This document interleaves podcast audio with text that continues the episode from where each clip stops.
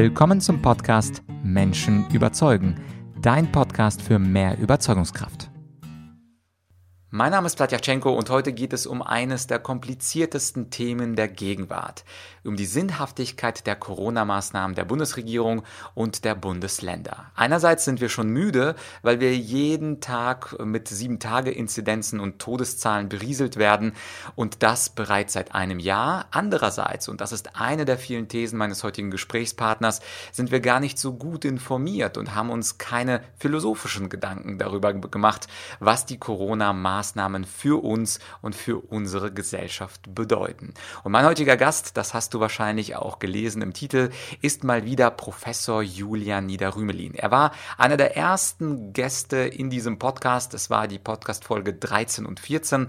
Da haben wir unter anderem um, über strukturelle Rationalität gesprochen. Und genau vor einem Jahr, also auch März zweitausendeinundzwanzig, da hatte ich ihn zu Besuch in diesem Podcast. Mich hat seine philosophische Sichtweise auf die Maßnahmen interessiert. interessiert, damals als sie erst zum ersten Mal mit dem harten Lockdown installiert wurden. Und jetzt ist ein Jahr vergangen und ich war sehr neugierig, Herrn Nida-Rümelin wiederzutreffen und ihn nochmal zu befragen. Er hat mich damals im Interview sehr beeindruckt mit seiner Aussage, dass wir nicht äh, allgemeine Lösungen äh, haben sollten in der Krise, sondern dass wir differenziert vorgehen sollten. Und auch heute, ein Jahr später, plädiert Herr Nida-Rümelin für spezifische Maßnahmen und nicht für allgemeine Lockdowns. Ich möchte, bevor es mit diesem Teil eins des Interviews losgeht, einen Absatz aus dem noch nicht veröffentlichten Buch von Herrn Nida-Rümelin zitieren, und zwar die Realität des Risikos, was im April, also in ein paar Wochen, ähm, was da herauskommt. Und ich zitiere jetzt aus diesem Buch und äh, anschnallen, es wird ein bisschen kompliziert und lang, aber es ist auf jeden Fall etwas, was wert ist, dass man darüber nachdenkt. Also, Zitat. Es kann bei einer Pandemie diesen Ausmaßes nicht darum gehen, durch allgemeine Maßnahmen, die alle gleichermaßen betreffen, auf höchst indirektem Wege das Infektionsrisiko der vulnerablen Gruppen abzusenken, sondern es muss darum gehen, Morbidität und Letalität einer Pandemie auf ein erträgliches Maß zu reduzieren, und das kann ohne gravierende ökonomische, soziale und kulturelle Kollateralschäden durch spezifische Maßnahmen erfolgen. Auch hier also ein Jahr nach, und das war Zitat Ende übrigens, auch hier also nach ähm, einem Jahr äh, der Corona-Pandemie und der Maßnahmen spricht sich Julian Nida-Rümelin wieder für eine spezifische Herangehensweise an die Krise aus und nicht an das Gießkannenprinzip.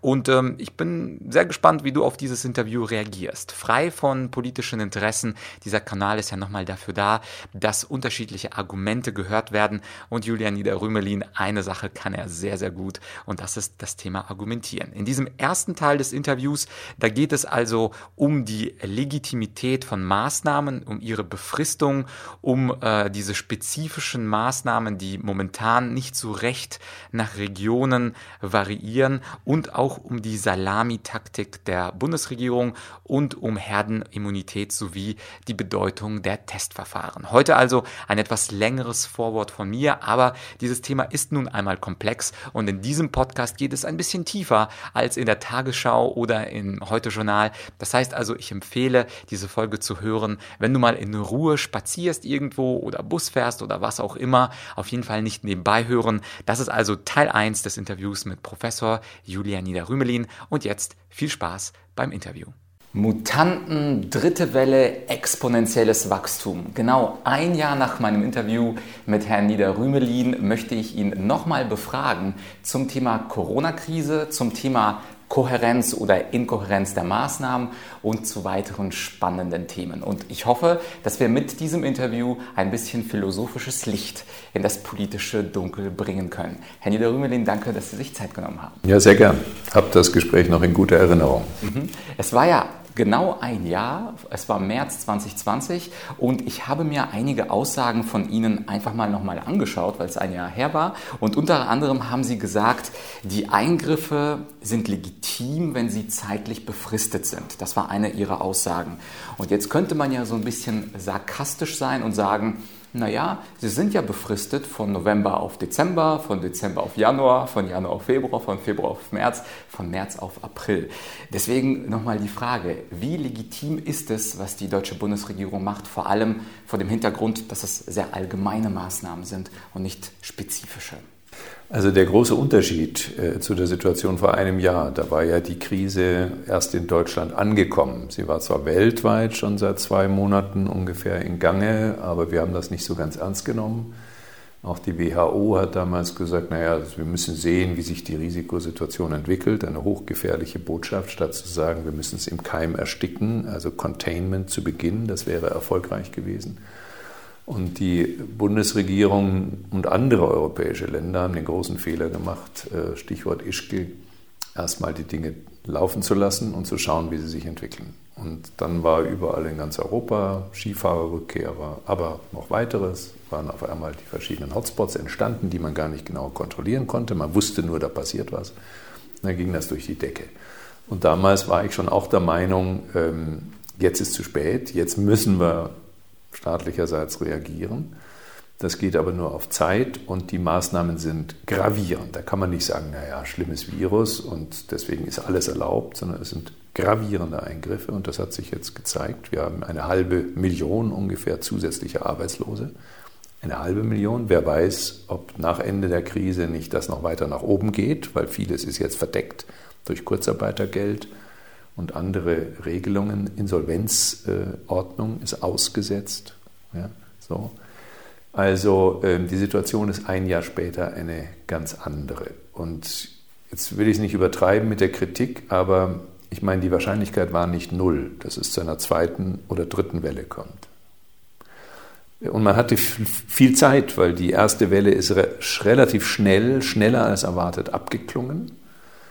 Und nach dem Ende der Maßnahmen ist auch nicht wieder alles nach oben geschossen, wie viele Virologen meinten. Das war einfach eine Fehleinschätzung. Und dann hatte man sozusagen, sozusagen ein Window of Opportunity gewissermaßen, nämlich sich über Monate hinweg auf die möglicherweise, nicht sicher, aber möglicherweise eintretende problematische Situation im Herbst einzustellen. Und das ist die große ja, Kritik, die ich da habe. Das ist nicht erfolgt. Weder wurden die Gesundheitsämter digitalisiert, noch die Schulen vorbereitet, noch bestimmte ähm, Restriktionen überlegt, die schonend sind, die die Ökonomie nicht so stark runterfahren, wie wir das in einem allgemeinen Lockdown und Shutdown haben. Und ähm, dann kam, Ihre Frage war, ist das legitim? Dann kam das, was dann als Salamitaktik bezeichnet wurde. Ich will gute Absichten unterstellen. Also die Regierenden im Bund und Länder haben sicher gehofft, dass das gut geht. Man erinnere sich, die Bundeskanzlerin sagte, wenn wir uns jetzt zusammenreißen, so sinngemäß, dann sind wir an Weihnachten wieder in der Familie und können feiern und dann ist wieder alles gut. Andere haben gesagt, das ist ideal, das ist genau der Wellenbrecher-Lockdown, den wir brauchen. Ja, das war der sogenannte Teil-Lockdown dann vor Weihnachten.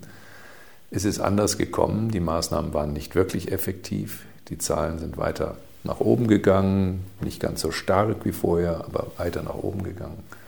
Und die Folge ist eine Verlängerung, Verschärfung, dann Verlängerung der Verschärfung, dann nochmal eine Verlängerung. Jetzt kommt die Lockerung, witzigerweise genau in dem Zeitpunkt, in dem durch die Mutationen die Zahlen wieder nach oben gehen, was manche natürlich einigermaßen irritiert. Aber der Hintergrund ist, die Gesellschaft ist erschöpft.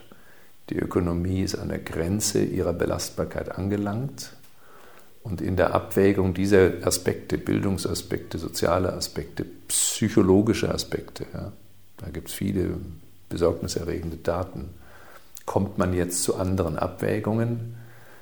Ähm, meine Empfehlung wäre nach wie vor, wir können immer noch digitalisieren, wir können immer noch die Gesundheitsämter so aufrüsten, dass es Infektionsgeschehen unter Kontrolle halten. Und wir sollten evidenzbasiert vorgehen, wie man das in der Medizin fordert. Das heißt, wir haben Daten, wenn auch nicht ganz verlässliche, wo passiert was, wo sind welche Risiken. Zum Beispiel in Außenbereichen wird jetzt aufgrund von Studien geschätzt ein Zwanzigstel etwa nur das Risiko bei demselben Abstand und so weiter. Das heißt also, die Außengastronomie hätte man den ganzen Winter, der war ja teilweise sehr mild, nicht immer mild, hätte man offen lassen können, wahrscheinlich ohne irgendein Risiko einzugehen. Die großen Museen hätte man offen lassen können. Und in anderen Bereichen gehen die Studien sehr stark auseinander. Leider betrifft das den Schulbereich. Das ist umstritten und da tut sich deswegen auch die Politik sehr schwer und die Interessengruppen stoßen da besonders heftig aufeinander. Sie waren für mich damals einer der Ersten, der das super differenziert betrachtet hat. Also noch im März haben Sie gesagt, dass die Risiken unglaublich ungleich verteilt sind. Und damals sind Sie auf Menschen mit Vorerkrankungen eingegangen. Mittlerweile weiß man, dass Menschen über achtzig extrem äh, gefährdet sind von diesem Virus, über siebzig auch relativ. Aber zum Beispiel auch, dass es im Bereich der unter fünfzigjährigen eine Untersterblichkeit gibt, wenn man sich also das Jahr zwanzig zwanzig anschaut. Also es ist extrem ungleich. gleich verteilt. Und äh, damals schon haben Sie gesagt, man sollte Cocooning machen, also die Schutzbedürftigen besonders schützend auch ähm, angehen, beispielsweise Taxigutscheine oder dass man, äh, ich weiß nicht, ob das Ihr Vorschlag war, aber dass man den Alten zu einem bestimmten Zeitpunkt die Supermärkte öffnet und die anderen eben nicht. Das war nicht mein Vorschlag, aber die Alten können. zu versorgen, oder dass zu sie versorgen. zu Hause bleiben können, mhm. war mein Vorschlag. Wenn sie wollen, also ohne Zwang, aber sie können zu Hause bleiben und werden versorgt, weil das war ja das große Risiko. Sie gehen nach wie vor einkaufen und infizieren sich. Und wir hatten, das ist eines der sehr dunklen Seiten in Deutschland speziell, aber auch in anderen europäischen Ländern, dass die Wahrscheinlichkeit, sich zu infizieren, nach einem, einer Phase auf einmal höher war, wenn ich älter war, als wenn ich jünger war. Um Gottes Willen. Ich meine, die Älteren waren ja vorsichtiger und sind viel vulnerabler. Und genau das ist passiert. In Altenheimen war die Wahrscheinlichkeit, sich zu infizieren, höher als außerhalb. Das muss man sich mal vorstellen. Wo man doch denkt, die sind da geschützt. Wenn sie irgendwo geschützt sind, dann im Altenheim. Ja, sie, ja. Also das ist in, in der Tat in fast ganz Europa, aber speziell nochmal in Deutschland. Deutschland hat gegenwärtig, wenn Sie mal international vergleichen, in Europa, gemessen an den Inzidenzwerten eine ungewöhnlich hohe Letalität die ganzen letzten Wochen. Also äh, Frankreich zum Vergleich hatte eine dreimal so hohe Inzidenz jetzt in den letzten Wochen, aber ungefähr dieselbe Todesrate wie Deutschland. Das ist ja ganz merkwürdig. Und das gilt auch für Österreich übrigens. Das heißt, da ist in Deutschland was speziell schief gelaufen. Ja. Mhm. Und äh, zum Thema spezifische Maßnahmen nochmal. Also mir hatte damals im Interview vor einem Jahr eben sehr gut gefallen, dass Sie gesagt haben, man muss differenziert agieren mit den Schutzbedürftigen. Stattdessen macht aber die Regierung eben den Lockdown allgemein für alle. Das heißt also, wenn Menschen beispielsweise im Tischtennisverein sich versammeln und zum Beispiel eine U neunzehn Mannschaft zusammenkommt, wo das Risiko schon gering ist, weil die Menschen sportlich sind, plus weil sie nicht das Alter haben, könnte man auch sagen, dass die Maßnahmen, und das ist jetzt allgemeinsprachlich formuliert, einfach blöd sind, weil man eben nicht guckt, wo sind die vulnerablen Gruppen. Vielleicht auch, erlauben Sie mir den Vergleich, wenn es in einer Schule zwei schwache Schüler gibt, die beispielsweise schlecht Deutsch sprechen, so wie ich einer war, als ich mit zehn nach Deutschland kam, dann macht man ja nicht für die ganze Klasse einen Deutsch-Nachhilfeunterricht und sagt, jetzt müssen wir alle nochmal die Rechtschreibung äh, kennen, sondern da wurde ich ausgesondert und hatte dann Dann speziell Nachhilfe Deutschunterricht nach der Schule, und das fand ich auch gut, weil dann waren wir zwei, drei Ausländer, die dort Deutsch gelernt haben mit einer äh, Fachkraft, und anschließend ging ich dann zurück am nächsten Tag in den Unterricht. Also ist das nicht blöd? Und vielleicht werden Sie ein anderes Wort nutzen, wenn man genau weiß, dass es äh, zwei, drei, vier Prozent besonders Vulnerable gibt, aber die Einschränkungen für alle gelten. Stichwort Museen, Stichwort Sportstätten und natürlich äh, Gastronomie und Co. Also es ist eine extrem komplexe Thematik. Also der Begriff, den ich da verwendet habe, war nicht blöd, sondern die Empfehlung, risikostratifiziert. Das ist natürlich ein bisschen sperriger Begriff, vorzugehen. Das heißt, das hat in der Wissenschaft eine wichtige Rolle. Also man schaut genau hin, welche Personen unter welchen Bedingungen, ja, welchen Umständen, welche Risiken eingehen, und geht dann eben fokussiert, ja. Es gibt eine Deklaration, die Hunderte von Top-Wissenschaftlern und Medizinerinnen und Medizinern und so weiter in den U S A unterzeichnet haben, die Great Barrington Declaration. Da gibt es jetzt eine Gegenerklärung, die auch wieder Hunderte und Tausende unterzeichnet haben. Das ist ein großer Meinungskampf, aber wenn man sich die durchliest, dann ist das genau diese Strategie, also fokussiert vorzugehen, genau zu schauen.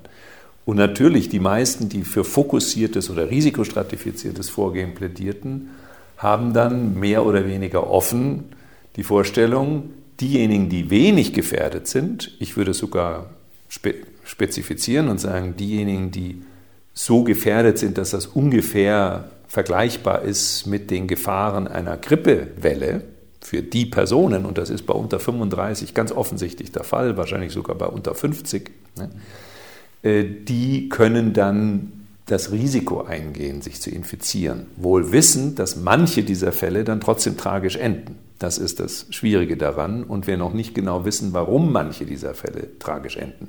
Also die Statistiken sind schon sehr beeindruckend, wenn man sie sich genau anschaut.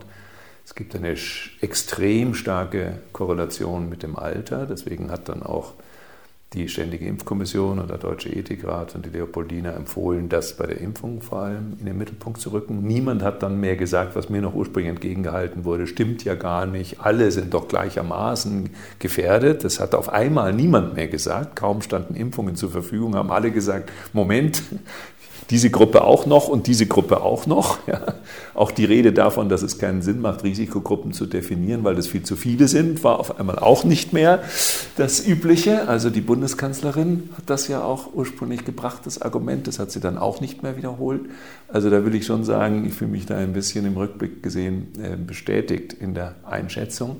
Jetzt muss man aber sagen, das Aber, das Aber ist eine komplizierte Sache. Also was nicht geht, ist, dass man auf Dauer, sagen wir mal anderthalb Jahre oder so, die Gesellschaft extrem ungleich behandelt.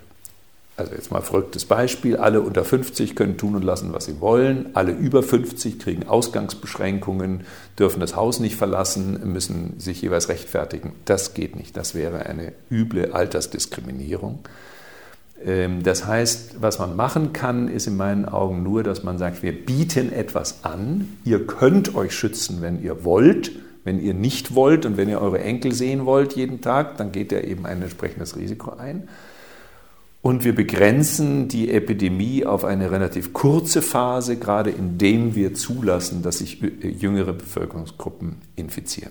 Und das ähm, ist nicht ohne Risiko. Das war die Strategie in Schweden. Sie wird so nicht mehr offen kommuniziert, aber Tegnell setzt immer noch auf diesen Weg.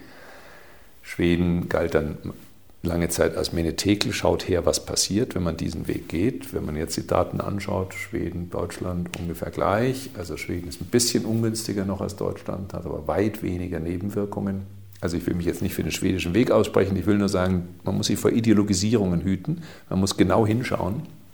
Und in dem Spiegelaufruf, der dann im Sommer nach unserem Gespräch ja erschienen ist mit Alexander Kekulé und Boris Palmer, der vieles umgesetzt hat in seiner Kommune, über das wir damals gesprochen haben übrigens, äh, Juli C. Äh, und zwei Top-Ökonomen, Straubhaar und Schmidt, äh, da waren wir uns einig zu empfehlen, vorsichtig zu öffnen, also nicht einfach laufen lassen, aber unter der Bedingung, dass die, die am meisten gefährdet sind, auch wirklich geschützt sind.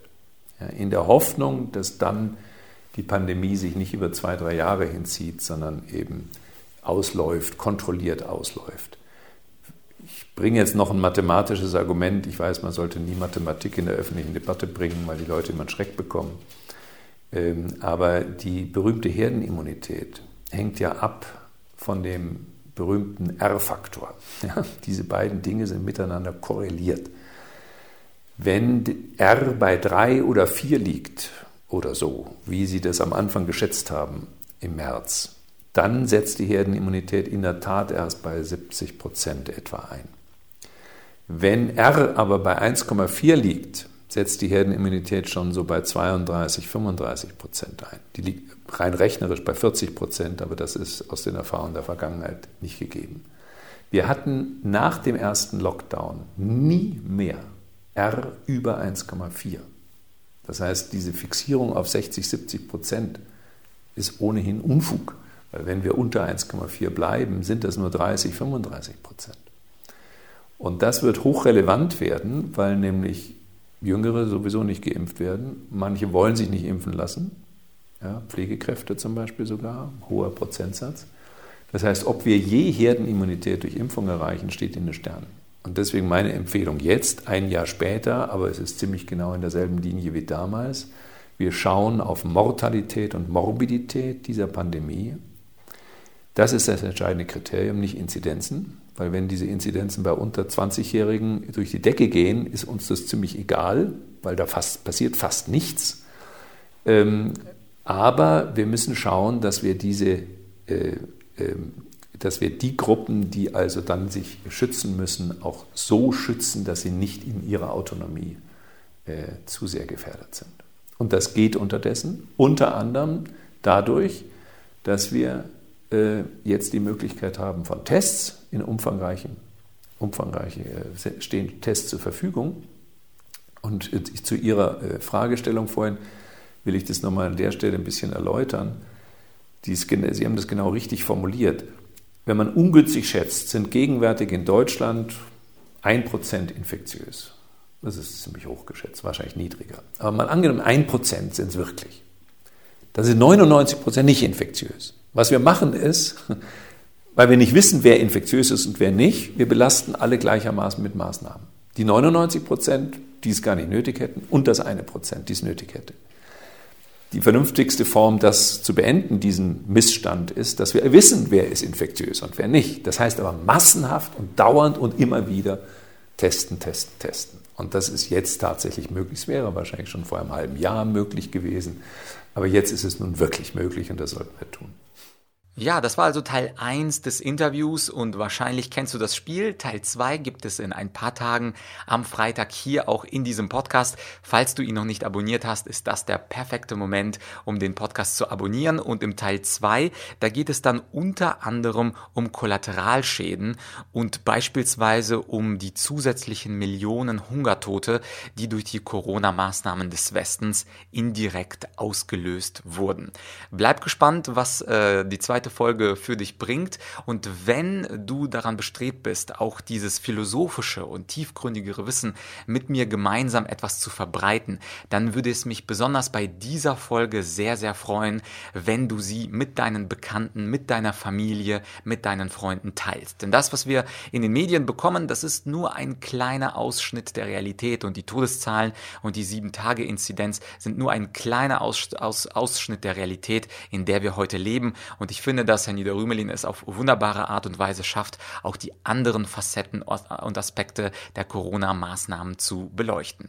An dieser Stelle danke, dass du bis hierhin gehört hast. Nächste, nächstes Mal geht es im Teil zwei weiter und danke auch, dass du diese so wichtige Podcast-Folge mit deinen Bekannten teilst. Bis bald für heute und an dieser Stelle noch einen schönen Tag. Dein